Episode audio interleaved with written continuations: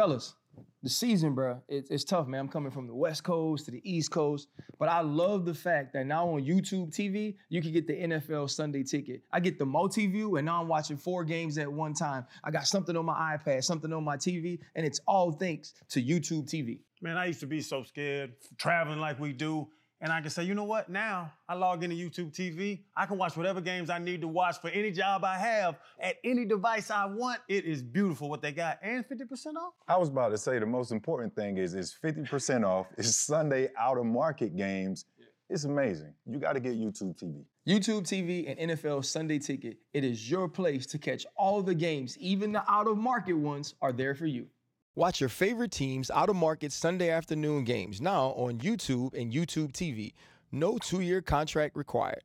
Bundle and save on NFL Sunday Ticket with YouTube TV to get 100 plus live TV channels. Starting at $174 for the rest of the 23 season on YouTube TV with base plan. 50% off compared to full season price. Terms and embargoes apply, no cancellations. That's what Ojo and uh, T.O. had in DR for them 17 piece. Yeah, 17, 17 women in 12 hours. Wait, what happened? Some, I, I was just playing around. Me, when you know, I had to take a little smoke break before Yeah. we start. T.O. was on my live. I clicked him in and he starts about, I told him I'm trying to find Uncle a woman. So me and Unc did the show yesterday with the Virgin, the 39 year old Virgin. I say, Unc, From this is. um, the Issa Rae show. Okay. Uh, yep. Whatever that is. So I told Unc, man, listen, I got one for you.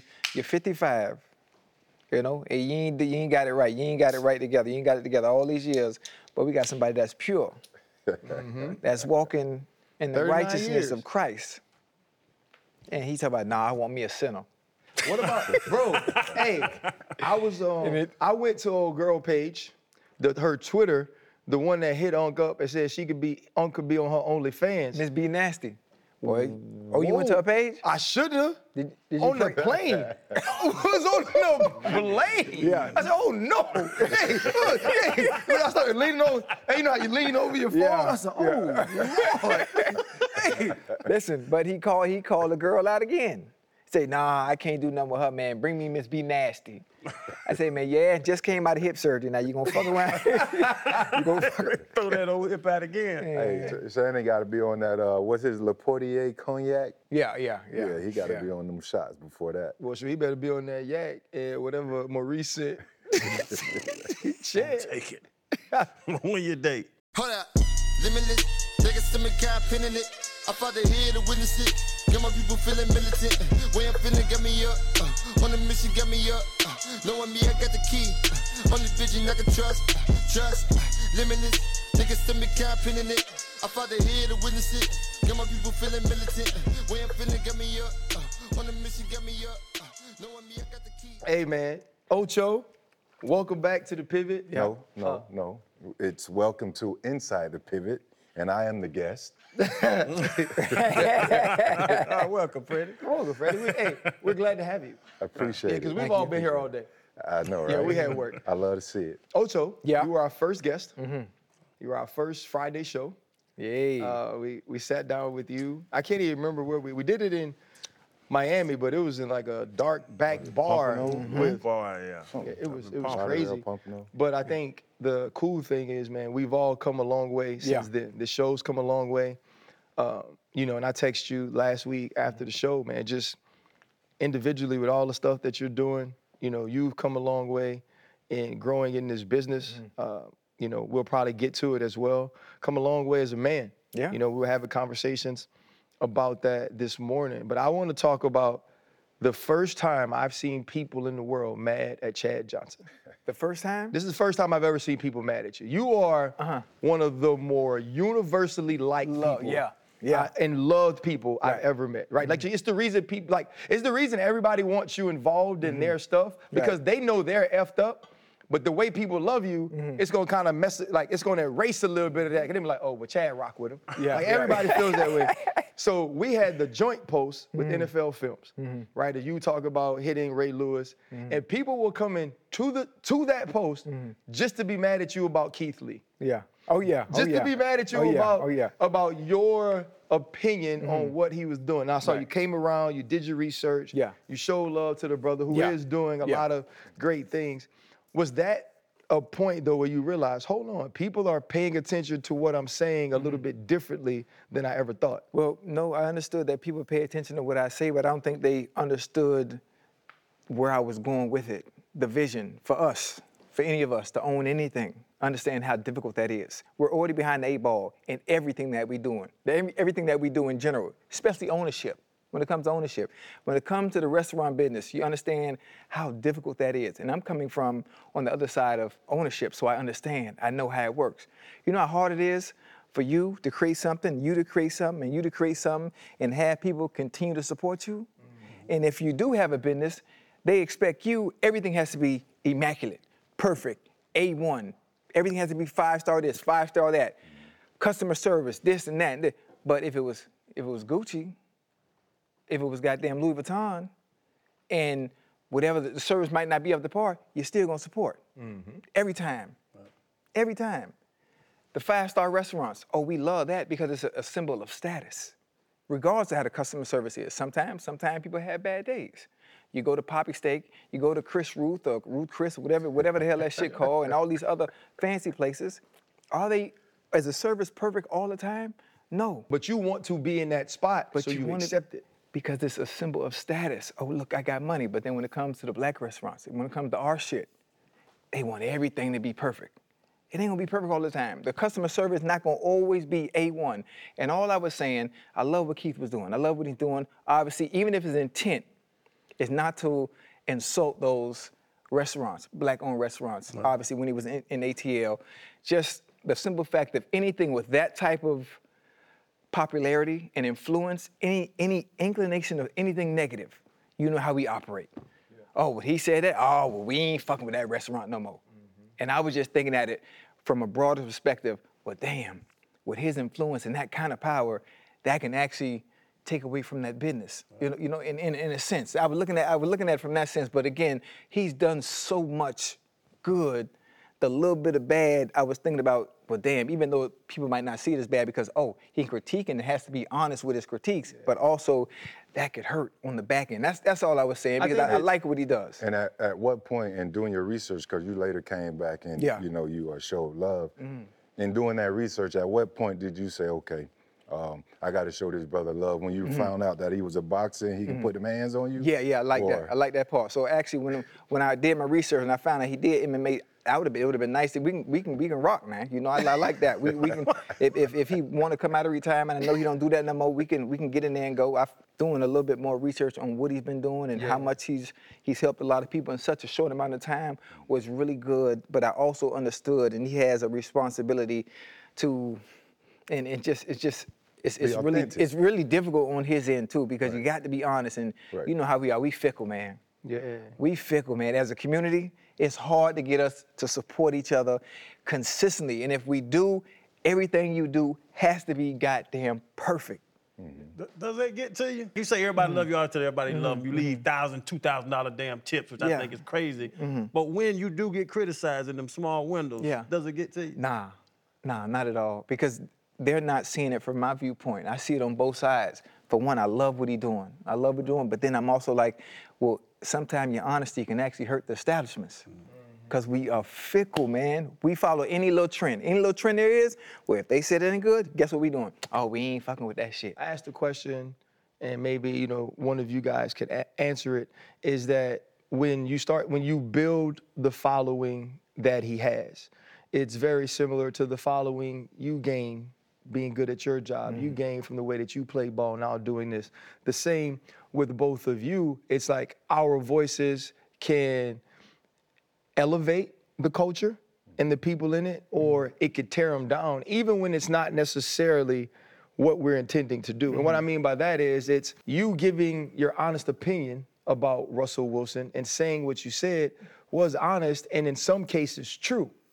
And there are people who agree with it and people who don't agree with it. But those who don't agree with it immediately go to attacking you because you're not supposed to speak on a black man mm. like that. You're supposed to approach it in a different way. And it made me think about if Keith Lee now, and I'm not saying that he needs to change anything that he's doing. Mm-hmm. This is just a conversation. If Keith Lee now said, okay, if I go to a restaurant and I don't have a positive review of it mm-hmm. if now I speak to the restaurant owners and talk to them about what my experience was, how that experience could be better, and I keep from sharing that with the people. And what mm-hmm. I do now is when I do have positive positive experiences, I shine light on those. Mm-hmm. That if I do have a negative experience, it's not something that I share, right? I deal with that personally with the people. Like he said it. I try to send my family in because I get treated differently because now I got a certain level of followers. I don't want that experience. I want to pay for my food,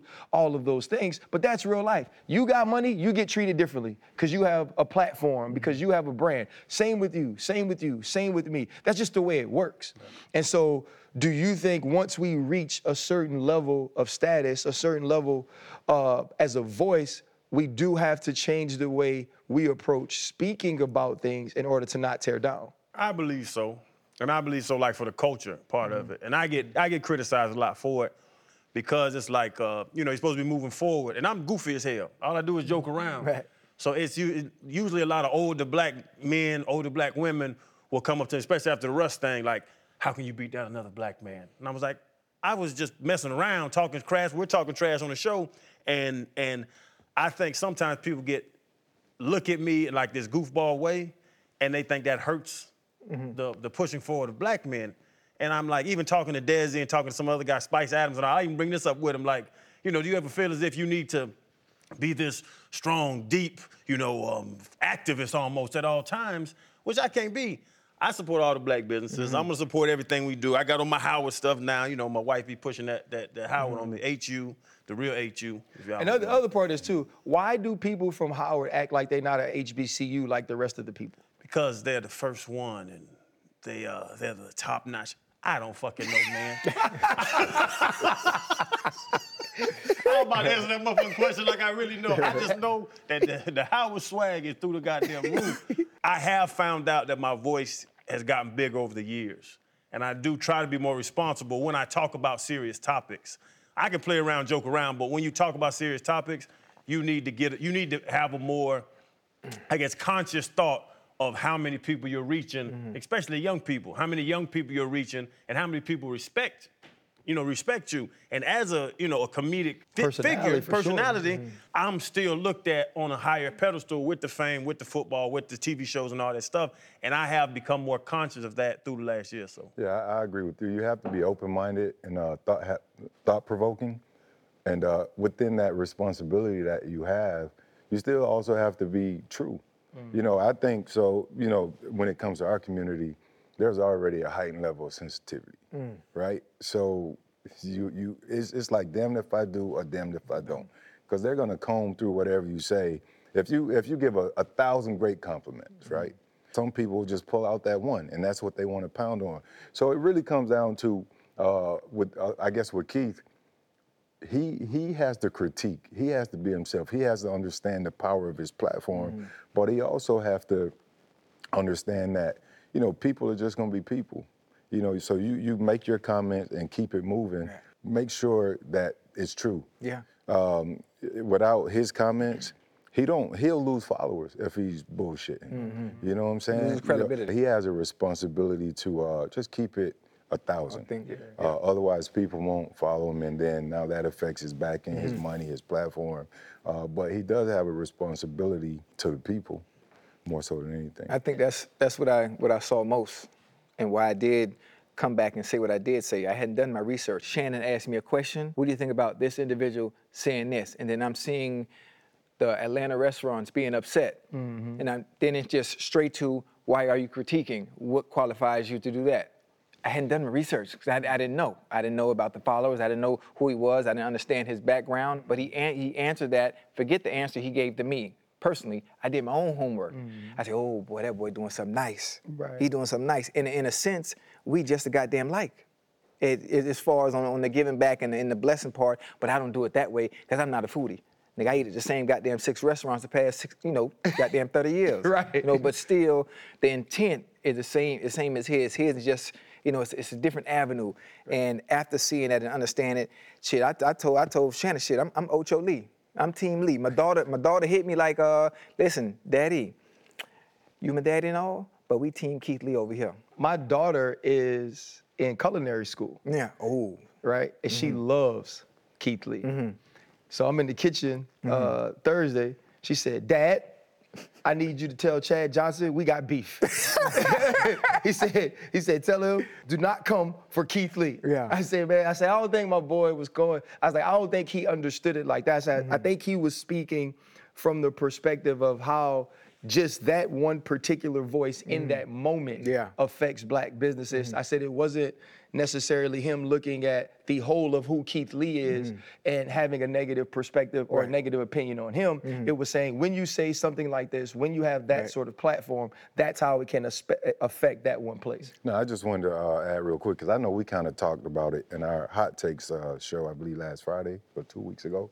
Uh, Ocho, you know, there have been uh, guys, you know, on television, uh, and they talk. They have to uh, analyze the game or what's going on.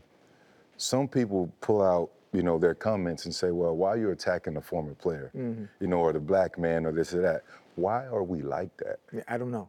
I don't know. And I'm one of the few. I'm one of the few who crit, who's very critical and able to analyze without actually doing it. Ryan, you're good at doing it.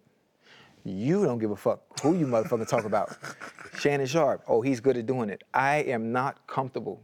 And that's something I've got to learn. I got to I got to learn what you have. There's a certain savviness, there's a certain aura in, in delivery and approach to you where you can do it where it's not very malicious. Shannon Sharpe, oh, he don't care. Boy, this motherfucker here, oh, he don't care. He gonna tell you this is what it is. You suck. So what? Run it down. Why you suck? A, B, C, and D. I can't do that, Ryan. It just feels uncomfortable. That used to be me. I used to drop balls. I used to have bad games. There used to be situations where it was third down and they, we needed that catch, and I didn't make that catch. The world, the weight of the world is on my shoulders. We lost that game because of Ocho. Mm-hmm. I know what that feels like. So now on the back end, I'm done playing. I'm in a position where I have to be critical and analytical of players. I know what that feels like. Mm-hmm. Now I got to be critical of it. I just can't bring myself to do it yet. I'm trying to navigate and find a way to do it in a way where it's not malicious because the players in today's era are extremely, extremely sens- sensitive and take everything as seen as hating. But that's the gift and the curse, and it goes back to your authenticity. And that's why they love this dude. That's why they love Unc. You know what I'm saying? And Yeah, people will yeah. give you a pass. Uh, shit, you the most likable person in in the world in 2011. Yeah. Got the uh, most likable sports influencer in the world Yeah. award, 2011. Because he's, a likable Mickey You'll get a pass. People know like you're fun, you're you're real, you tell the truth. So I think in your um, observations or your uh, analytical uh, observations, like you'll be pretty great at what you do. I mean, even finding yourself here right now, does it surprise you? A little bit, because I think to be in this position, or well, here is not as bad. I don't think I could do what Ryan does. I couldn't. I can't. I can't do. Fir- I can't do First. Take. I can't do ESPN. I can't because there you got to go. You got to go. It ain't no all that all that pretty shit and all that trying to beat around the bush. I can't do that. I can't do what he does. I can't do what Dan Dan does or Swagu I no man. I, I can't. I can't because I re, it, it just it makes me uncomfortable to talk about the next man that's doing something when that's messing up or not playing well. I know what that feel like. I know what that But feel like. I, I don't think, I think you are in some way misunderstanding it or in some way you don't understand. You actually wouldn't have to do that. The It's just about truly who you are. Yeah. Like, you're just not a negative dude. Like you just aren't. Mm-hmm. And when you are critiquing or when you are analyzing film and you see something that you feel is true, mm-hmm. it's okay to say it, but you actually don't have to. If your way of watching and analyzing ball is going to be, I'm going to talk about what is good. Yeah. You know, if I'm watching Tua Tagovailoa and the Miami Dolphins and I don't think Tua played well, Mm-hmm. well, I'll find something they did do well. And I'll still say that the other team did this well, which affect, you know, and so you can still do it. But I think the the coolest part about that is, is that that's who you are. Right. You know what I mean? The fact that it does make you feel a certain way is a good thing because that's who God made you as a human. I'd be lying to you if I didn't tell you that sometimes when I say something that I don't necessarily feel is negative, mm-hmm. that I think I've watched on film and that I believe and that I can prove, and I say it, but it's saying that a player didn't do well or a team isn't good enough, and the response, I'd be lying if I say it doesn't bother me mm. sometimes, right? Because my thought is I went through all the preparation I needed for this to be a well thought out opinion, mm-hmm. right? I watched the games multiple times. I watched a certain play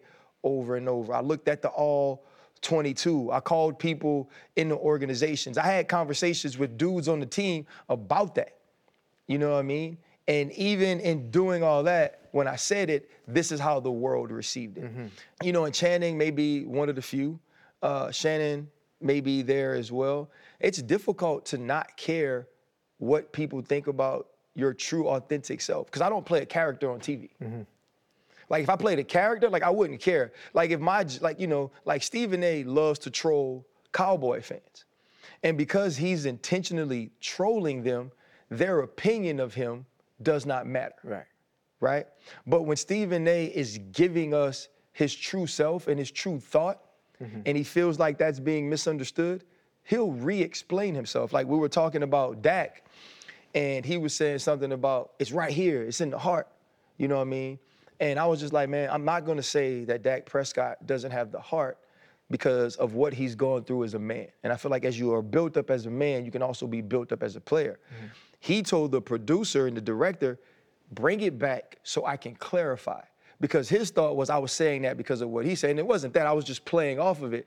But he wanted the world to know I'm not questioning his heart. I'm not questioning the man. I'm talking about the play. So I think we all have that, and that's just difficult as your voice amplifies. But isn't that why people get paid so much money to play sports? It's because of the fact that it is it is mesmerizing. People want to watch. That's why they get these billion dollar deals. So if you evaluate your teacher, if your kid's teachers suck, you're not gonna let your kid go to that teacher anymore. your dentist fuck your mouth up, you're not gonna go to the dentist anymore. Like everybody gets evaluated, and being an athlete, you're on the platform for analysts to analyze you. And I think, honestly, I don't think it's it's good analysis if everything's positive. I agree. Because you see, you can see the negative. If this if this receiver b- balls out, mm-hmm. that corner didn't do his job. Mm-hmm. I'm not allowed to speak about the corner, but I can just talk about the receiver. I think it's both sides. It's mm-hmm. why the X's and O's are there, but it's the people that are playing that game. Mm-hmm. So I will. And the one thing I always got to say, and I hate, I have to do it on radio all the time. I got to do it on this show sometimes. I'm about to say something to criticize this man's job, but I got to say. I don't have no problem with him. Mm-hmm. He's a good person. Yeah. He does You gotta charity put that work. disclaimer He's out a thing is, though, philanthropist. I don't think you have to though. Like I don't. Like I'm gonna be honest. Like I don't do it. And after a while, people just get used to the fact that you ain't gonna do it. Yeah. And it is what it is. You got to be so consistent in it, consistent at doing it, that they just accept you, right? Like the first time, people go push back on it, right? You know what I get? Like I used to get all the time. You ain't no Troy. Mother effer, duh. I knew it then. Yeah. Why you think I accepted my job? Because I knew I wasn't, mm-hmm. right? And then when he wasn't playing and they let me do it, I was damn good. Yeah. And then when he came back, guess what happened? Okay, Troy. you know what I'm saying? Troy went back to being yeah, Troy. like that was, but Yeah. that was the life, and I understood it. You know, like when Miami tried to get me to come down there, they was like, "You're gonna get to do all the stuff Troy does." Right? We know you can do it. Me too. But man, it's really comfortable doing it with him and them, so I'm gonna go back. Mm. But could you have made more plays? Could you have won the more Pro Bowls? When the year he was out for the longest time was the best year of my career.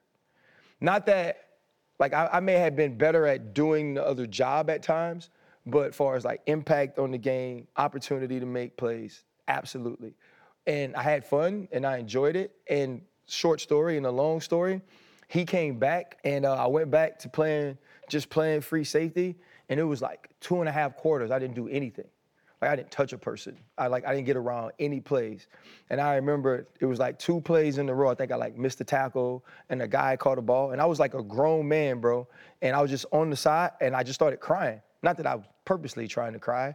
Like it just happened. And he walks up to me and he goes, he was like, you go down.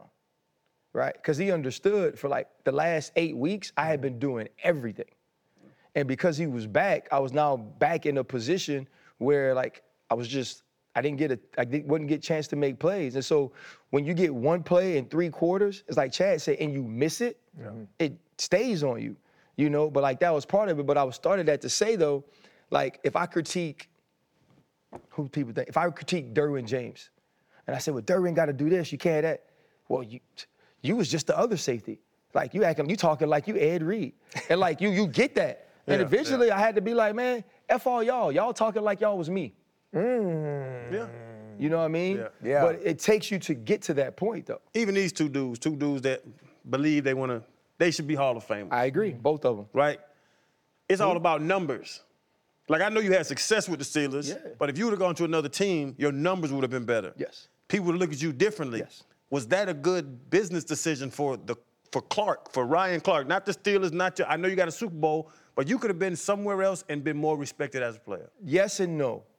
And I'm gonna say this: there isn't a person who played offense or defense who got to see me play a lot, or who got to see me play in person and didn't respect me. Mm.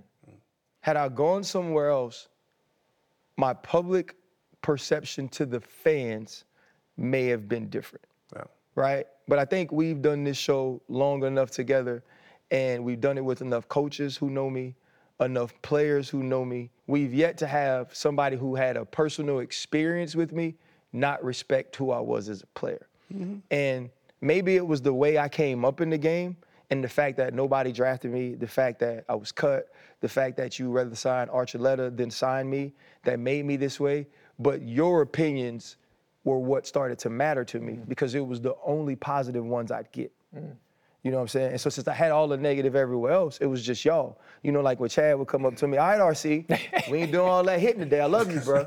You know what I mean? Like I knew what it meant. Yeah. Like he wasn't saying like RC, all right, I come across the middle, chill out. But he was saying it. Yeah. You know, and so I think that was how I just learned to find my worth. But that that's truly what really matters, right? When a player talk, that player talk. Mm-hmm. You know, not the outsiders, not the guys who are out there watching it from afar. You know, that second lens, but the guys who are actually on the gridiron. You know, and uh, prior to this, uh, I didn't even realize you and uh, Steve Smith went to uh, Santa Monica. Yeah, yeah, together. yeah, yeah. We was at Santa Monica Uh. He was always like that. Yeah, always. He, Yeah. Even back then. Even back then. Little bulldog, love to fight. That's Had crazy. attitude with everybody. So, so, also- Yeah. okay, so you guys were in the same division for a while. Steelers in the in the Bengals. Yeah, yeah. What what were those matchups actually really really like? I call those two RC out there. Yeah, two chin strap games. You go into the game, you need two chin straps. That's what. Yeah, no, no bullshit. And that is that is what we labeled that week when we played the Steelers because you needed two chin, two chin straps. Obviously, I, I kind of try to set the tone for us offensively with my mouth. Mm-hmm. With my mouth. If everyone see, well, shit, well, Chad is up, he ready to go. Everybody else feeds off that. I might say some you know, little budget board material throughout the week just to get everybody else going. For some reason, coaches, everybody got damn ass tight. It's still a week. what we doing? So you know how I am. The same. I'm. I was. I was. I was a character, but I was one that wanted to keep everybody loose as possible. Correct. Coach, you ain't got nothing to worry about, man. You ain't got nothing to worry. We we good. and just it's something about that Ravens week and Steelers week. Everybody asshole like this. and I don't. I don't know what it was. It was. It was something about that. From that moment, I think it was your rookie year, and uh, you know me from being down south. You ran up on me. What's up? I'm from the Mm. Yeah, I'm from the crib. I'm from Yeah, the crib. yeah. So from that moment till just a month ago or so, when you were inducted into the uh, Bengals Ring of Honor. Mm-hmm. Did you ever like foresee, like envision something like as great as that or as good as that happening in your career? Mm, I was just out there having fun. If, if you look if you look career? at the totality of my career, it was based on one thing. And the one thing that's overlooked, obviously you're supposed to work hard, you're supposed to do all this stuff, but if you the antics overshadowed everything, and that's exactly how I wanted it. Everybody loves to say, "Oh, he worked hard, he did this, he did." Well, that's a part of the game. To even reach that level and have the consistency I had, all that is that comes with it. You know, I got to do that. I live, eat, sleep, shit, football. Mm. Goddamn, me and AB trained, what, 10, 11, 12, some years every offseason. All we knew was work, work, work, work, work. I added another dynamic. I want to add the entertainment value to the game. Mm. And the way I felt it should be played. As a little shorty, as a little jit in Miami, I was about talking shit and celebrate.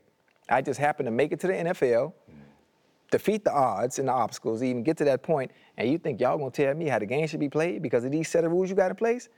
All right, I'm gonna show you. And I refuse to change. Refuse to change. And, and you know, you know, what's the one way to keep us in line? They take what they think we value most. They were taking my money. Mm. How are we gonna keep this? I almost said it, my bad. How are we gonna keep this young fella in line? Right. Well, take his money, because that's what they value most. You know, they play the game for the money. Man, go ahead and take that. I'm gonna make it back up. even with the antics, Ocho, man, like I was telling you outside, bro. you had a great fucking career. Mm-hmm. Four-time All-Pro, All-Pro, 6 Mm-hmm. Pro Bowls, the most receiving yards in Bengals history. The antics definitely overshadowed Yeah. like your numbers because you're all-time great. Mm-hmm. You know, and I don't know, you know, if people will actually give you credit for it. No, they- Uh, they- but there was they- a moment when you was the baddest, one of the baddest out there. You know, um, and I think for me, bro, just just in having this moment here and doing the research, I was like, fuck, Chad was really like that. Mm. You know what I'm saying? And with that, he mentioned the Hall of Fame talk. I put my own jacket on because I understand. I know, I understand. how, I understand how that. they play. I understand how they play. I, listen, if I wanted to play politics, if I would have been a politician, Mm. understanding mm. how they work, understanding how the voters work. If the people vote me in are the ones I ain't play with, are the ones that actually played the game or had to play against me, I, my loony ass ain't getting in there. And they say, oh, well, your numbers ain't. Man, child, please. The goalposts continuously move depending on who the individual is you're talking about. Mm-hmm. Calvin Johnson made it. Mm-hmm. Our numbers are equivalent. Michael Irvin made it. Our numbers are equivalent. But when you bring up those names, what they'll do is, well, they'll say they nitpick mm. and they pick little things about those individuals on why they're in. Cool. That's the point of me putting my jacket on because at that moment, when I crossed that 10,000 yard mark on that catch, I felt I was Hall of Fame worthy. And I was one, you know I am. I played the game a certain way. So the way I played the game, you know I'm not looking for validation from nobody. Mm-hmm. Cool, I'm great. I'm great. I inducted myself. I have a. I think that brings up a a bigger question to you, though. I agree with you. Sometimes the antics did overshadow the play. Yeah. Because I prepared for you twice a year. We ain't pay attention to none of that jacket putting on, no putt putt, Yeah. no dang fake proposals. We was like, hey, we going, we going cover six, cloud 85. and we playing man under. Yeah. Somebody else gonna have to catch it. So we mm-hmm. understood that. But are you as popular, as loved, as famous without the antics? Because there's a lot of No. very good football players that aren't thought of like Chad Johnson. No, I wouldn't be. I wouldn't be doing half the stuff I'm doing now. Not even close. Probably none of it. Was that was that a part of your mindset then, Chad? Or It- no? I was setting myself up for life after football while I was playing. I mean, the NFL wasn't gonna market me. You know, I had to create my own. I got about year five, and I was thinking about long term. How can I set myself up long term so when I'm done playing, I can still keep that train rolling? Mm-hmm. And I figured out I figured out how to do it by adding the entertainment value to it, the personality, and and since that was just me, that was me. Obviously, back then the media they they vilified me. It was it was it was frowned upon, but it made the game fun. It made me lovable in your stadium. yeah. It made me lovable at the Raven Stadium. Every away game, why are away fans cheering for a Bengal player? That's unheard of. Unheard of. And still to this day, that respect is still shown because I was never malicious. Yeah. I always show love back. And if you paid $80 for a ticket, you're gonna get $80 worth of entertainment. Every time. how does it and, and I stood on that. Yeah, how does it feel now though, man? Like I love to see you at stadiums and watch these young players who are mm-hmm. getting younger and younger, mm-hmm. bro. Like eventually it's gonna be people in this league who never saw you play. Yeah. Who never truly, who who didn't see Champ Bailey mm. that night. right? Who, who who didn't understand that the number one receiver and the safety mm. was gonna be following 85. Mm. But how does it feel, man? Because you get opportunities as you know, Madden, Madden ratings and all these things to be in these stadiums and still get to touch and be around some of these young dudes. All the love you get. How mm-hmm. does that feel for It's, you? it's a great feeling. It's a great feeling, and it's a it's a testament for me and the feeling that, that I get from that, and the fact that I didn't change while I was playing, because that love wouldn't be the same if I had conformed to how the higher ups felt I should have played the game and how I should have changed. Why don't you act like you've been here before? Every time you score, why don't you act like you've been here? I haven't. I haven't. I haven't been here before. I got here once, I'm gonna get there again. And every time I stepped in there, I wanted to be that feeling as if, damn, you know what it took to even get to this level? You know what it took for me to sit in front of my grandma's house and see my name go across that goddamn ticker? Shit, you think I'm supposed to change now? It's a celebration every motherfucking year because of what it took to get there. And, and bro, you I told you before, you're a genius marketer. What you do is just genius because it's it's you and mm. yourself and your, your your authenticity, like we're saying. People love it. Is there anything you could have changed in your career that could have even blown it up more, or like I'm just saying, even leaving Cincinnati on your second deal? No. I, I like I like the way the story played out. I like the way it played out. I'm not sure if things would have been the same if I left that left that place. Obviously, on the back end, when you hit year 10, you know everybody get traded. You know how that go, unless you, you know, you, you you're special. But I like I like the way it played out. I think I wish I could have honed in a little bit more and hadn't got to New England late. They, they traded me on the, on the back end when it was really late. I didn't have a training camp. I didn't, I didn't have an off-season program, so I hit the, hit the ground running. And obviously, I wasn't able to build the trust with Tom in such a short amount of time to be the player we were used to seeing. Other than that, shit, I can vouch. That system great run. It was a great run. is crazy. Because you kept playing ball. You went, what was it? Oh, but I went to Canada. I went to Canada. But I- there I- was I- not an NFL team never gonna let you run down and do something. Nah, third nah, receiver, nah, fourth nah. receiver. Nah, they ain't happening, boy. They ain't happening, boy. You know, there, there, yeah, there's certain things you do. You ain't walking back through them NFL doors now. That ain't no sir. That ain't happen. But I went down to Canada. I said I want to finish the game the way I like to. And I went down there. I'm thinking I'm finna run through them boys. Oh, Canada? Oh man, let me lace these. Man, I'm finna get these boys that work. Shit. shit. Man, that first day of practice, I say, oh shit, boy, these motherfuckers could play. Because there's a, nothing but a bunch of people here from the States. You got about nine, nine Canadians on the team. It's all a bunch of people here that didn't get the opportunity in the NFL, number crunching, politics, mm-hmm. didn't get the opportunity coming to college, but just as good with the same talent to be able to play at the highest level, they were just in Canada. That's all. And that was such a surprise to me. Week in and week out, every team you played, whether it was Ottawa, Toronto, damn, what the hell you doing here? Was it humbling? Yes. Humbling. And I got humble on day two, early. And this is my team. And then seeing everybody else throughout the rest of the season, I like, oh man, these boys can play some ball. They just weren't afforded the same opportunities or didn't get that that chance or or got cut or whatever it might have been. The person maybe in the NFL might have been better than them at the, at the time. But man, the talent down there was un, up there. It's unbelievable. You can only imagine how hungry they must have been, though. Yeah. And you're you're on the back end, what year 11 at the time, I think. Yeah. Maybe. Year, maybe? year or, two, or 12, one of them. Right. I enjoyed it. One of my old teammates, uh, Chad Owen, he's a monster. Hey, the man. Hawaiian, Hawaiian, little Chad. Yeah, Chad yeah. He so played for good, Toronto. Man. He was so freaking good. Yeah. But again, it's opportunity, number crunch. Mm-hmm. He said, I'm gonna go over here and be a star, and he became a star. Yeah. I believe they retired a jersey or something up Damn. there. But real quick, he was talking about Madden. You the ratings adjuster. Yeah. Who we got to talk to about my speed on my Which your uh, speed is a Ultimate card? 94. Is it now? It should be I a think when they sent it, it was like 89 or something. Nah, That's crazy. nah. For real, you, see, you see how I just said it off the top of my head? So You as should don't say nothing, light skin. So as you go, That was just Madden speed. They Cause I- gave they- me a 90. I wasn't that good. I appreciate you, bro. I don't think I'm. I saw my speed. little card. I was like a 90. I don't know that must on have it. been That's head overall.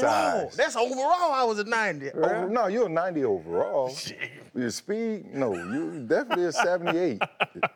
Hey, stop. My speed be like 78. Don't, do that. Like when I was Fred T. When I was actually playing, my speed used to Nah, be like your, your 70. game speed You can run, but your that. little, your little bow legs and your big booty, you don't look like you could run because your body type look like an ant. His turnover don't look like it. No, you was actually fast, but you played You fast. stupid. No, you, Damn, you that played little ant move. fast, we gotta be crying. Hey, and hey, also too, man. We're halfway through the season. I want to shout out uh, YouTube TV, NFL Sunday Ticket. You can get it right now, 50% off. You can watch all out of market games. Is there anything? You can watch four games at one time. Like it's the best way to catch football on Sundays. I want to ask y'all a football question. I got people here uh, who did it at the highest level, and I respect. We saw something transpire with Antonio Pierce and the Las Vegas Raiders that I think I think brings on a broader question.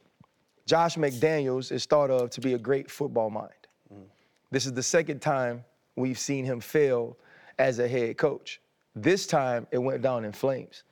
The Davante Adams of the world talking about the disconnect between coach and player, locker room. Some of the stories, uh, a come to Jesus meeting that happens where players are going at Josh McDaniels. Josh McDaniels is going at them. He says, hell with y'all. I ain't gonna do nothing. Antonio Pierce speaks about 2007 New York Giants. And, you know, there's a, a feeling of some way that that Giants team beat the Patriots mm-hmm. that year. So all these things are going on. And then you watch the Las Vegas Raiders come out and play inspired football for Antonio Pierce. You see the locker room after the game, like, I didn't know that level of fun was not played for a great head coach. I didn't know that level of partying was even allowed in a locker room mm-hmm. after a win. Chan, you famously told Mike T, hell, I'm jealous. RC got to play for you, and I played for damn Cam Cameron. Cam Cameron. when you see something like that, bro, what did what are your thoughts on the difference of leadership styles and how we're seeing now in this new age of football, coaching has many different looks that could be successful. You said it. It's key. I remember my last year when I found out somebody was born in the 90s on the team. Mm-hmm. Vontae Davis. I was like, when were you born? 1990? And they're just getting younger and younger and younger. When the, the kids, kids, the players, the young men are changing. And I think now that old school Bill Belichick is the way it is. It's, this is the way it is. We go, bro. I think it's dying. You looking at these successful coaches now? They're relatable. Even the older coaches, uh, Pete Carroll, he's down to earth. John Harbaugh doesn't even call defense offense. He's a special teams coach, but he knows how to relate with people and knows how to how to communicate with these young guys. So I think that celebration in the Raiders locker room, they weren't celebrating that win. They were celebrating old boy being gone. They were celebrating mhm. Josh McDaniels not being my head coach anymore. They probably would have smoked cigars and danced if they lost that game. Just because we don't have to deal with this sorry bastard no more. like, and that's the thing. But I'm looking at it like Mike McDaniels down there in um in Miami, uh, Sean McVay, a lot of guys we've had on the show. Like you meet them, and it's almost mind blowing to me. I'm like, oh, you you just you want us. Like you cool. You down you you down there. So I think I think that old school with the the Bill Parcells tree and all that stuff you talk about, but I think that is a dinosaur in this league. As we're seeing Belichick struggle right now too, mm-hmm. I think that old school, my way or the highway. I think these kids ain't dealing with that. They'll take them kids. I coach high school. Mm. Them kids tell you kiss their ass now. I was scared of all my coaches. I don't know why. Like you can't whoop me, but I just had this kind of like The- this authority figure. Yeah, this authority figure. This like um, coach say. I say Nick Saban. Nick Saban did not last in the league. He's a genius mind. Mm. He could not get through his mind that we are coworkers. You're not mm. my. You're not the superior, and mm-hmm. I'm this little this little worker for you. Mm-hmm. And when Jason Taylor and Junior and Keith Traylor and all them boys I play with mm-hmm. all them vets, they man, what the fuck are y'all doing? Who the fuck you talking to? and like, it, it used to blow my mind when they'd be like, I know that bitch ain't talking to me. And I'd be like, damn, truck, take it easy. A lot of those guys can't get it through their mind when they don't have that dictatorship over top of people. And I think, bro, I swear, I'm, I in my heart, I think that's dying in all of coaching, and it's gonna start trickling down to uh, colleges as well. Listen, coaches like Mike McDaniels, Sirianni, Yeah, Zac Taylor, Sirianni. Pete Carroll, even though he's much older, he's still he's still very relatable. I, I call him um, Player player-friendly coach. coaches. Player friendly. Yeah, I, I couldn't get it out. Mike Tomlin Yep. is like that. And Mike Tomlin got a bit of a bit of both. Mm-hmm. He got a bit of both. One of the few coaches that have a bit of both and can relate to the players extremely well. And that dictatorship or stern coaching is not going to work with them young boys. Not with them young bulls. It's, it's not going to work. And what you saw, I'm not sure how Mike, I'm, Mike McDaniels. I'm not sure how Josh McDaniels coaches over there when he was with the Raiders. But for you to lose the locker room that fast and that soon, something wasn't there. There was a disconnect somewhere. Yeah, and I think players only relate to that if they're winning. Mm. Then they're able to accept it. Mm. If you're coaching real hard and stern, the, the Belichick way or that former Patriot way, you know, I was in that locker room. You was there, Chad, so you kind of know how it goes. The focus, attention to detail, the sense of urgency, that's all needed. But if the results, you're not getting those on the back end, then everybody's going to think, you know, you, you full of shit is, is bullshit. So I, I think with AP, Coach Pierce now, um, the players relate to him, they respect him.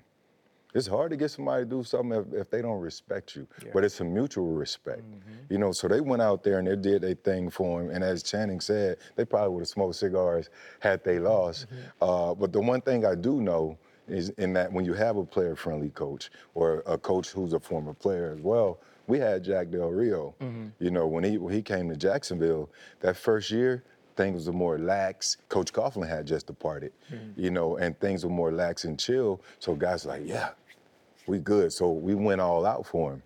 Then eventually, when the transparency starts to slip, when the gray areas start to come in, we were so used to white and black, you knew what you were getting. I think AP understands that as a player, as a guy who played for Coach Coughlin.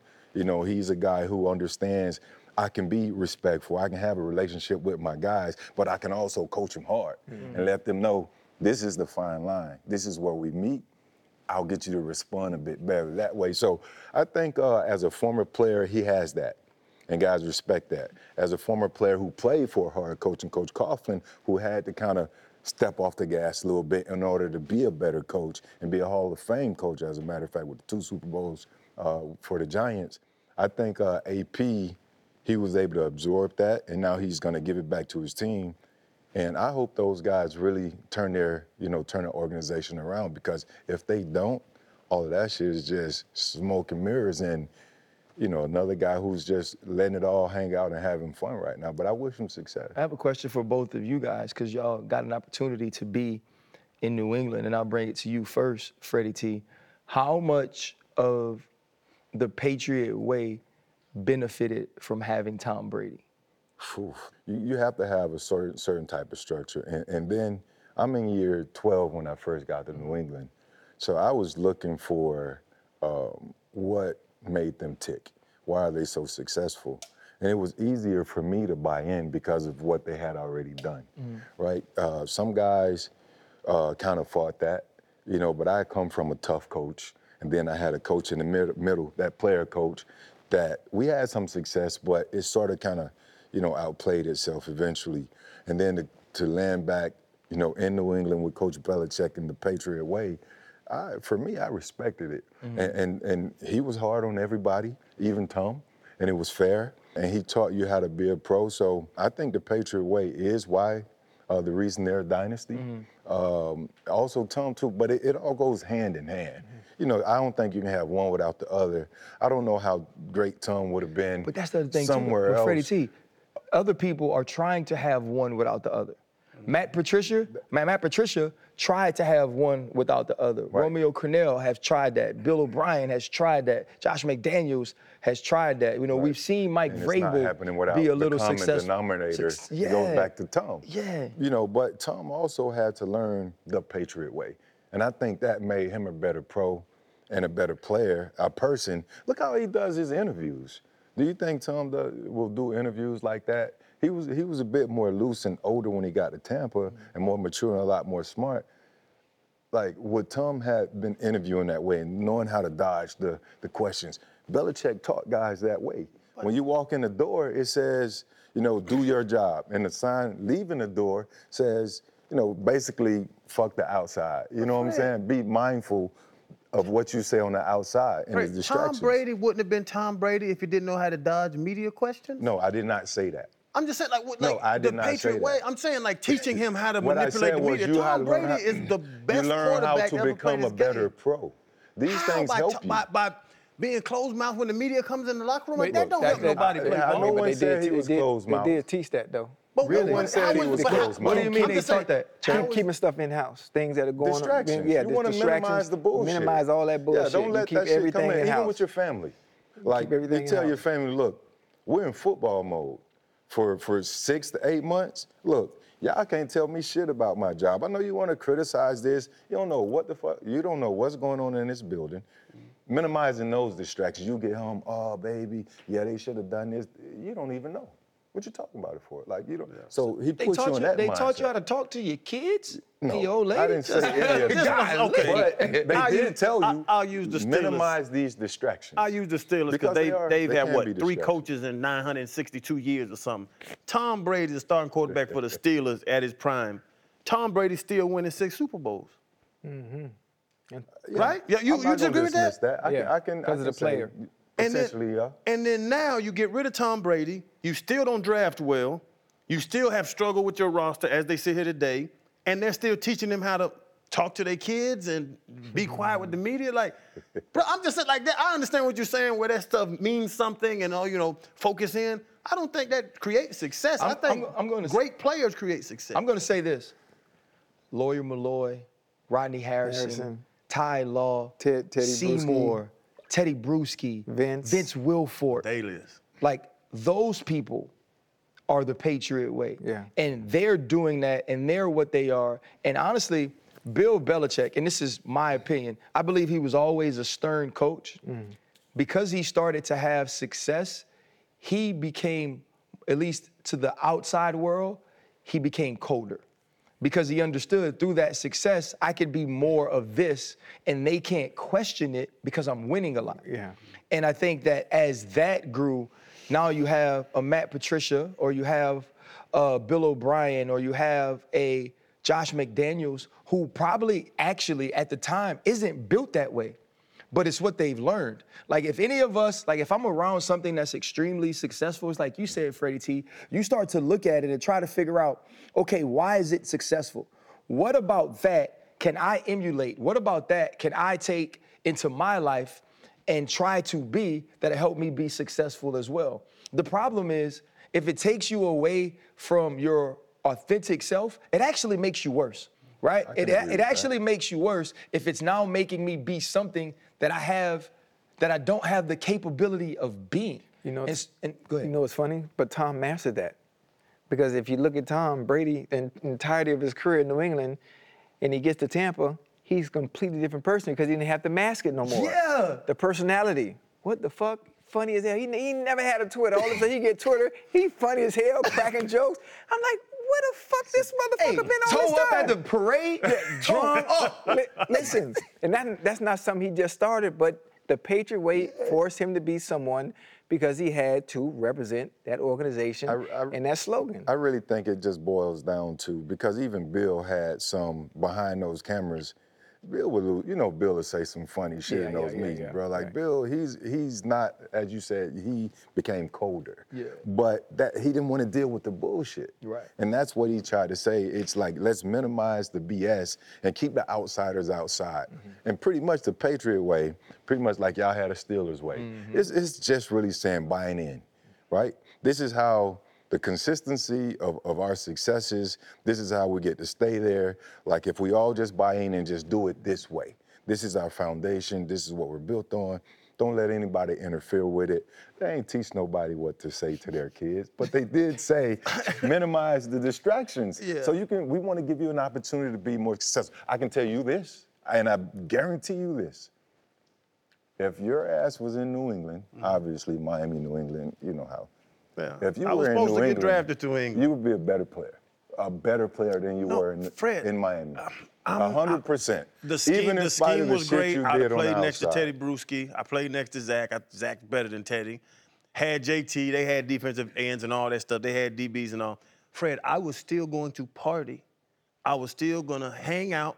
I was still gonna run the streets. Mm-hmm. I would just mask it more because I knew they don't agree with that. And with all of that, you were going to be a better player. As you just said, Zach was better than Teddy.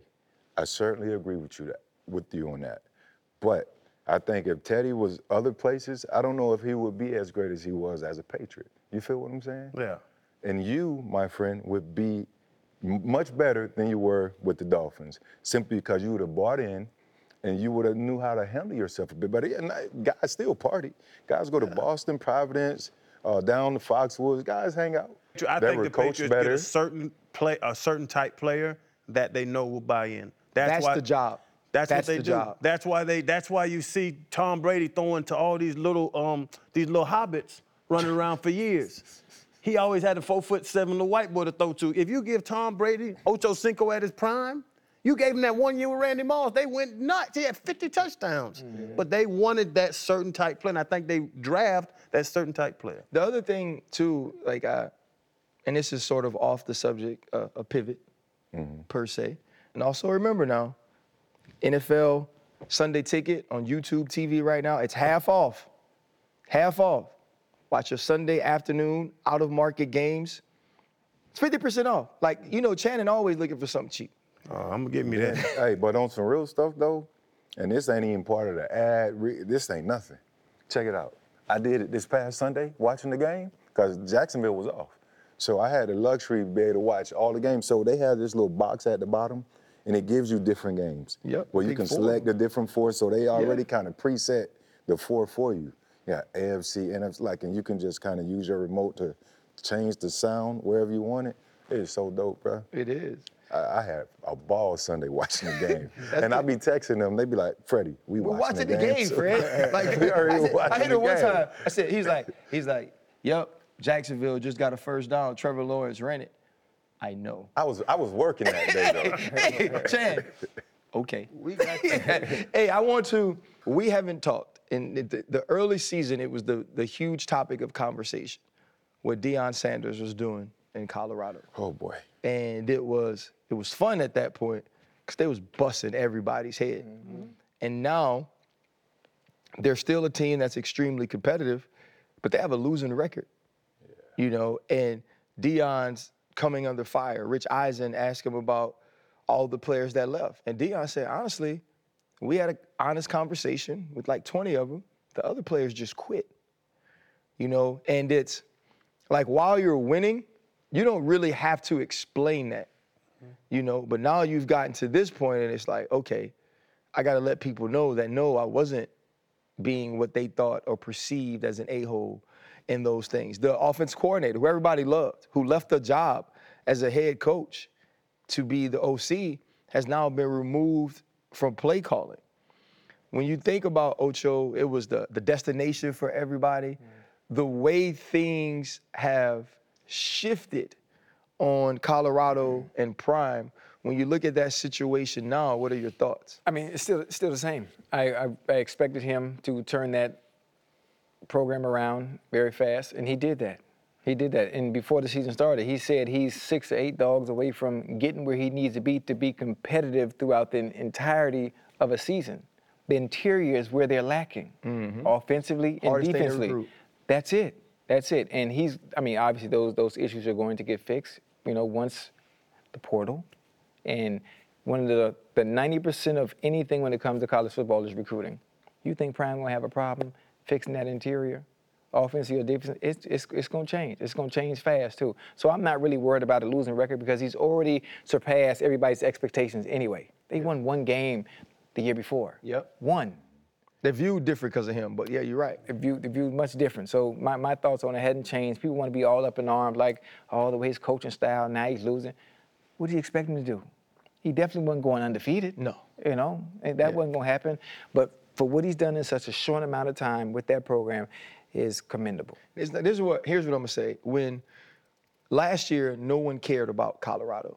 Yep. Hmm? No one focused on them. No one paid attention to them. People didn't go to the games. They weren't putting them on TV every week. People in Colorado ain't care about Colorado, mm-hmm. right? Ralphie was out there running for herself. She she wasn't running for fans. She was out there getting exercise and allowing 20 people that chase him or chase her, because actually a, a female hmm. that chase her around the field to have a scholarship for chasing a a, a buffalo every Saturday. You got to watch them warm up too. It's hilarious. I, I, I will say this, and it, it speaks to what he's done. They're the most average team in football that everybody plays like it's their Super Bowl. Mm-hmm. Oh yeah. When they come to town or when you go to Colorado, even if you believe Oregon knew they were the better team, they knew it. But that coach spoke differently. He was on them differently. The level of intensity of that locker room was different because of who Deion is, because who Colorado had become.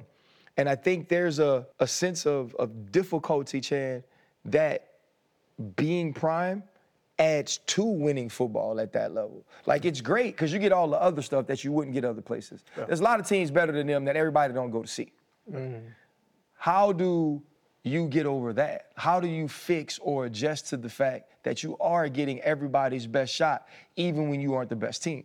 And that's when you talk trash, you're gonna get everybody's best shot. That's why I say I, I, there's never be another Coach Prime again. Anybody with as much lore as him, almost like a Ocho. Anybody with as much attention on him, mm-hmm. they don't want to do that job. That job is hard. Like Ocho just said, you got it now, you got Coach Prime who has plenty money, plenty respect. He's he's sitting in 17 year old kids' uh, living rooms telling them how great they're gonna be and how I'm gonna watch out for you. I'm gonna take you under my wing like I'm your father. Like it is a difficult job to do.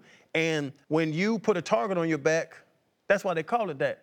Because now motherfucker's trying to shoot you. Yeah. And everybody wants to take their best shot. So Prime is gonna really have to grind and recruit and do all the things it takes to be a Nick Saban, to be a who is it, uh, Kirby Smart up there, Jordan. To do that, that's a difficult job. And these kids were ill prepared to have that on them, to have that attention. Some were.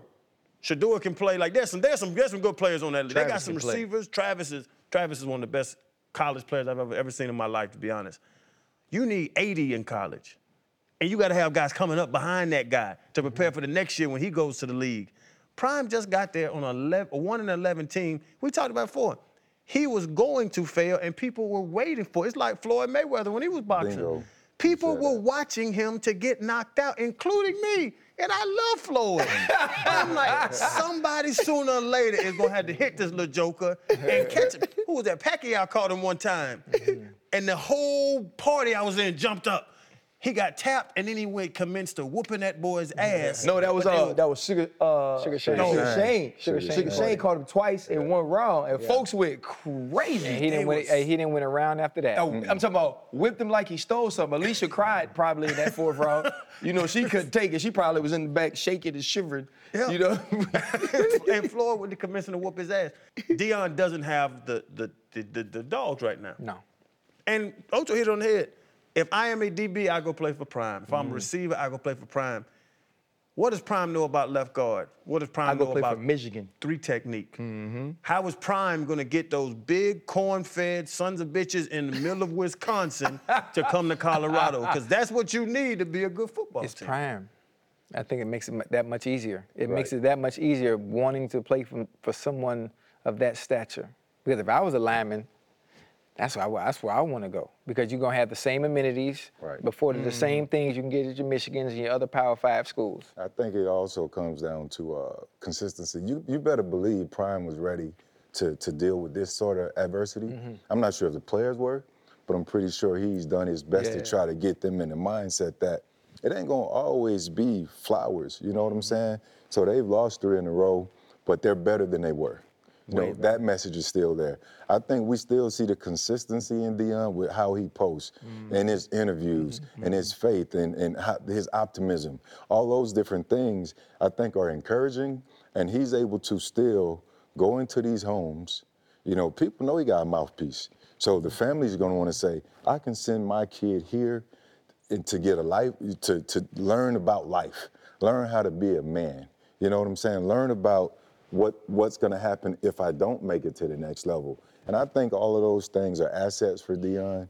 And um, you know, people one minute they're going to be able to talk about him, but the next minute, you know, they'll they'll, they'll be able to praise him again. And he's going to stay steady. Yeah, if you know, Prime, he's going to stay steady. and He's going to I get his think it's- best. Remember what he said? Y'all taking shots at me now. yeah, he said, he's, this, y'all better get me now. Yeah, you better get me now. And I, knew exactly what he meant. Yeah, I think though, like I love to watch lessons unfold publicly because Prime's consistency is a lesson for everyone. Because what it says is, I wasn't behaving this way because I was up. I was behaving this way. I had this level of faith. I had this level of belief because I'm me. Mm. Because my entire life, this is the way I've been when I walked into your son's house, when I walked into your house, and I said, This is what I'm going to provide for them win, lose, or draw, I'm going to continue to do that.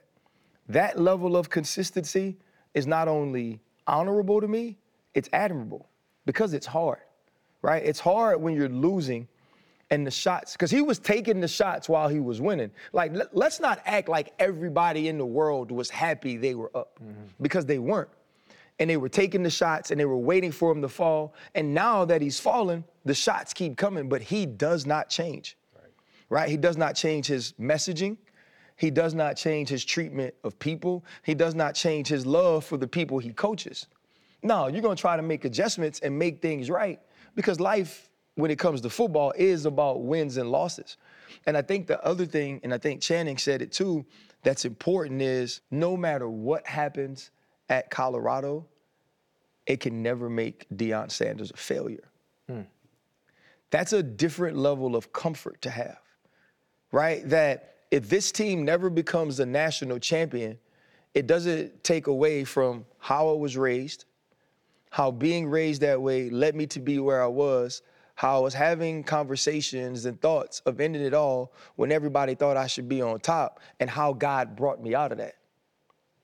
And now what I'm giving to these young men that the fact that I have a gold jacket is something nobody ever talks about. The fact that I'm the best that's ever done it at my position, I don't have to live on that because of who I am now.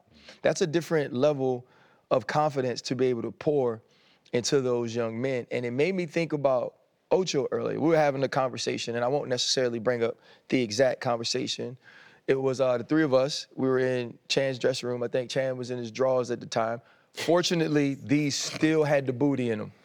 Like he had, you had not, you had not rubbed the booty out of these yet. Yeah. Ocho, how, how often you throw your drawers away? Um, I'm not sure.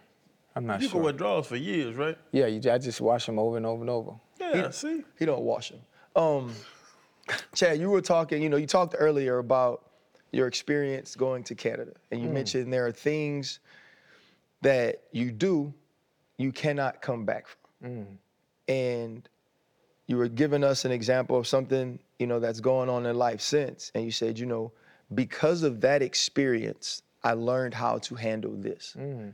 I spoke earlier about how much you've grown and getting to watch you. Like I said, you know, I sent you a text. I was like, bro, that was excellent, man. I love it. Talk a little bit about how your experience through life has changed you as a man and where you are now, maturity wise, as compared to where you have been as an actual adult. Right. I think before I was, I lived life a little reckless. I lived life a little reckless, took everything for granted, especially while I was playing. Being honest, almost invisible in a sense. And I wasn't doing anything wrong. You know, uh, I went in the streets, running the street. No, even back then, I didn't party, I didn't club. Just I was, I was on a personal level and as an individual and as a man that had responsibilities at the time, I was moving reckless.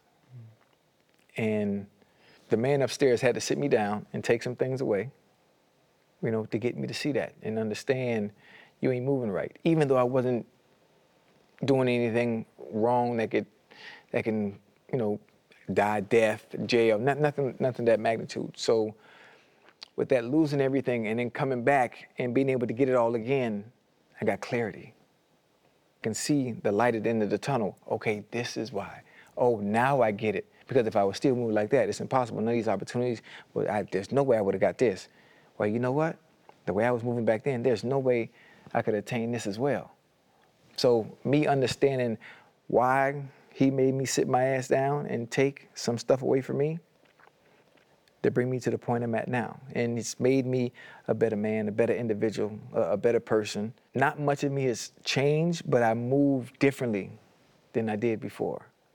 Move differently. And I'm, I'm saying this, I'm trying to navigate through it without, you know, without giving the table legs. If you mm-hmm. get I know I'm what going. I yeah, what you mean. yeah. How much of losing Hurricane P Oh. plays a role in that? Goddamn, hurricane.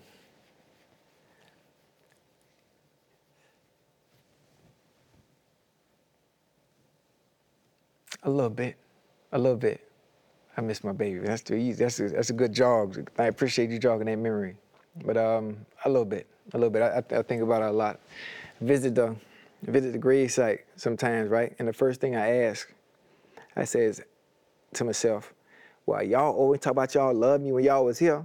Y'all motherfuckers, I'm talking now. talking to my mom and my grandma. Y'all motherfuckers buried next to each other and ain't nobody gave me a sign yet. y'all always talk about y'all, how you, tell me something right now. and I'm, ta- I'm talking to the grave and still to this day, man, I have yet to get that sign and just, or, or acknowledgement of just some sort. And people say, the signs are right in front of you, you probably missed them. No, I didn't, because I've been waiting on them. Hmm. I've, been, I've been waiting on something. And everything I do now is to make sure I make them proud. And they always say, oh, they watching, they praying for you. Because I always say, well, RC, and you know, you, you mentioned too, I'm trying to get a better understanding how the hell I got to the point I am now. Right. I ain't figured it out yet. How? How is it possible? Who praying? Because the two most important people in my life are gone. So the opportunities I've been afforded now, are still to this day, obviously there are people in my corner that have done a phenomenal job. That have done, a phenomenal job, man. Doug has, has been has been a wonder. He's been a joy for me and, and a blessing in, in many ways. Sharelle has been a blessing in many ways to this point. And also, I definitely got to give credit to those I have kids from. Those I have kids from have been a good foundation for me in the fact that I didn't do things the traditional way. Mm-hmm. But the way I did do them, I've been afforded the opportunities I have because of those I've had kids from, because they kept everything level, because that foundation on that end was always strong. Because if that foundation over there wasn't strong, I wouldn't be able to do what the fuck I'm doing now. And so I always give them credit when I have opportunity to tell them how thankful I am, because doing what I'm doing now today, with the train rolling again, it wouldn't have been wouldn't have been possible without them. You mentioned the train rolling again. What was it like in between the times the train was rolling though? It was quiet. A good, it, it was quiet. Boy, and I had a good six, seven years of silence. Good six or seven. That's a long time, boy. Silence. A lot of gaming. A lot of boxing. A lot of playing soccer. A lot of. That's it. Then all of a sudden, it took. It took one. I think it might have been ESPN. ESPN did something. And once ESPN did something, then everybody say, "Oh." It just it just started coming in like clockwork. So like the past four four years now, blessings been raining like out of nowhere, and I, I still can't grasp why, but I see it as a, another test. I think you're doing it on purpose. Let me see if you're gonna make them same mistakes you made last time when I had to take everything from your ass. Now that's how I see it now. So I'm always on my P's and Q's, really seeing what's gonna happen. He gonna throw something at me, let me see if he gonna take the bait. Wow. And that's how I look at it. Honestly. So I'm I'm actually no I, I mean no disrespect. I'm actually mind fucking myself in not the messing up. And it's working for me. Honestly, bro, like I love that. Like that is, you know, like we have these natures of of who we are. And there's these things that are innate to us that happen very naturally. Hmm. And sometimes what we know is the right thing or what other deem is the right thing aren't the things that are easiest for us to do. Hmm. You know, and it's like it's like working out. It's like putting in effort to anything, sometimes you got to get that goal or have something that says, this is why I have to go do it. And if that's the if that's the way you have to be in order to have yourself on the path of quote unquote righteousness, mm-hmm. ain't nothing wrong with that. Mm-hmm.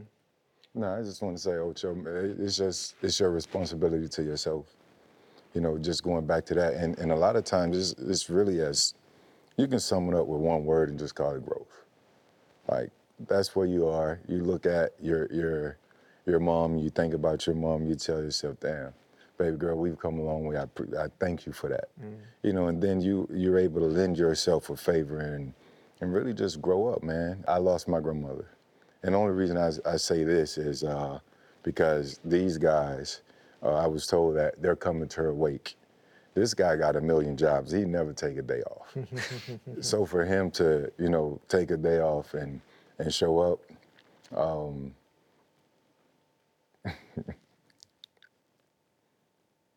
that's love.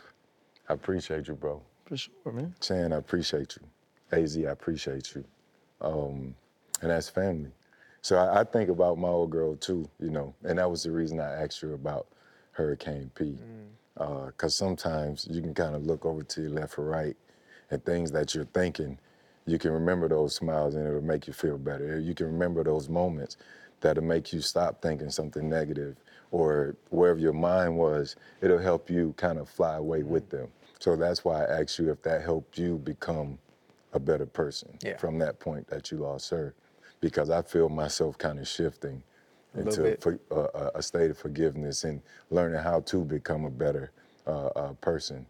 And I appreciate these two more than I probably ever appreciated anybody in my life because they've helped me become a better person. I still got a lot of work to do, you know. So I just wanted to share that. Uh, but I, I wanted to ask you, bro, um, in all of that, you know, everything from Chad and the antics. I would love to see what Chad would do in this day and age in football with the lax in the rules and the things you can do. Still be getting ran over by Ray. no, uh, and, and with that, the jobs, the the appearances, the opportunities, the just everything that you've done. At what moment? What has been your biggest pivot in all of that in life? My biggest pivot. Your biggest pivot. I'm much more disciplined than I was before. To those that mean the most to me and not taking it for granted. Because I wasn't before. I treated a lot of people, you know, the closest people that to me like they were disposable. Mm. Next, next.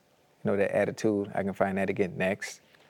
And then understanding, you know, what I have now, how important it is and the timing of when it came in my life. It came for a reason. And when they came in, there was a certain, a certain, a certain feeling, a feeling that I hadn't had before. You know, they say normally when a man finds the right person, you know, they, they're willing to change.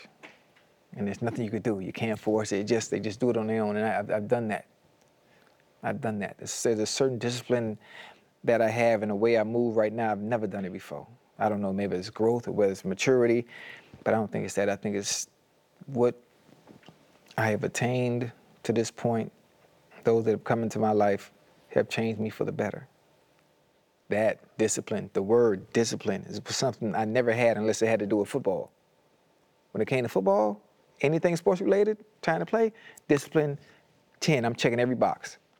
Outside life, shit. And I'm all over the place. I'm all over the place. And one of the funny things about it is I use all y'all as, you know what? I like the way RC move. If I want to be get where I want to get to in this area of my life, I got to be more like that motherfucker right there. Mm. Just taking little stuff from everybody that's around because you are what you surround yourself with. That's true. And I, I don't have an entourage. I don't run with a bunch of people. But if I want to get to a certain level and change the way I maneuver, maneuver after all these years, I got to, I got to, I got to pinch and pull from somewhere. So That's I true. pinch and pull from those that are closest to me. And that that's just and smart. And that, that's even in the in the media stuff too. You be on ESPN, I be jotting down notes and shit, stealing some of your words. so if you hear me on my other show using some of your phrases, you know, just know, Nah, just know it came from me. It's, they for everybody, man. Yeah. Like I, you know, I think what's, you know, we're gonna and we can end it now. What's fascinating about you, and I don't think you recognize it. I think we we deal with it with Fred a lot of times, and having to make him realize who he is and who he was to all of us as a player. You know, and the way that we see him and saw him. Like you're the homie. Like you're our actual friend. You know what I mean? And like when we sit down here and when we sat down, I was like, man, well, let's just try to bring Ocho in or Chad in and we could just have a conversation. Cause you too, like, what we talking about? and I was like, everything. And then like you sit down and Fred starts to ask you a couple of questions, and I'm like, well, hell, I want to ask him some questions. you you forget like all that you've accomplished, all that you've done, all that you are doing, and truly how big of a star you are, man. And like I am so happy for you now because even though it was quiet for a spell of time, mm-hmm. it wasn't supposed to be in the sense of what you had accomplished to that point, but it was necessary for you to be here. Mm. And I think that's the beauty of it, man. And I love you, bro. And like, just keep doing it. Oh yeah, most definitely. My dog. Damn, this this turned out to be something different. That was, that was a good motherfucking ending. Man, that's a good show, boy. Appreciate you, dog. They can keep that. That threw them motherfuckers away. Hey, Stanko, baby. Boy, y'all funny. What's up, baby? I miss you, Stanko. Wait, come on, don't, don't do that. We got- Ooh, we got stinker baby. Yeah, Hey, stinker stinker baby. baby. Hold on, hold on. Let me take this picture. stinker baby on three. Stinker baby. hey, on, man. Why you embarrassing me Hey, like that, man? you know next Spanker, week. spanker. Welcome to Inside the NFL. Presented to you by BMW. to my right, I got Stinker Baby. Wide open. I like that. yeah. Thank you. Hey, Don't we for sure. We for sure. It's gonna be like, People say that shit in normal conversation. so the Eagles are struggling, stinker baby. hey, like Stanker Baby said earlier. Stinker baby said earlier. And they gotta run that route tighter to the hash. Come on, man. Hey, don't don't do me like that. Boy, Stanker Baby Predicto. Boy, I can't wait till we get the Stanker Baby Predicto. My baby alone. Hold up. Limitless. Niggas to me, kind pinning it. I fought the head to witness it. Got my people feeling militant. Way I'm feeling, got me up. Uh, on the mission, got me up. Uh, knowing me, I got the key. Uh, only vision I can trust. Trust. Limitless. Niggas to me, kind pinning it. I fought the head to witness it. Got my people feeling militant.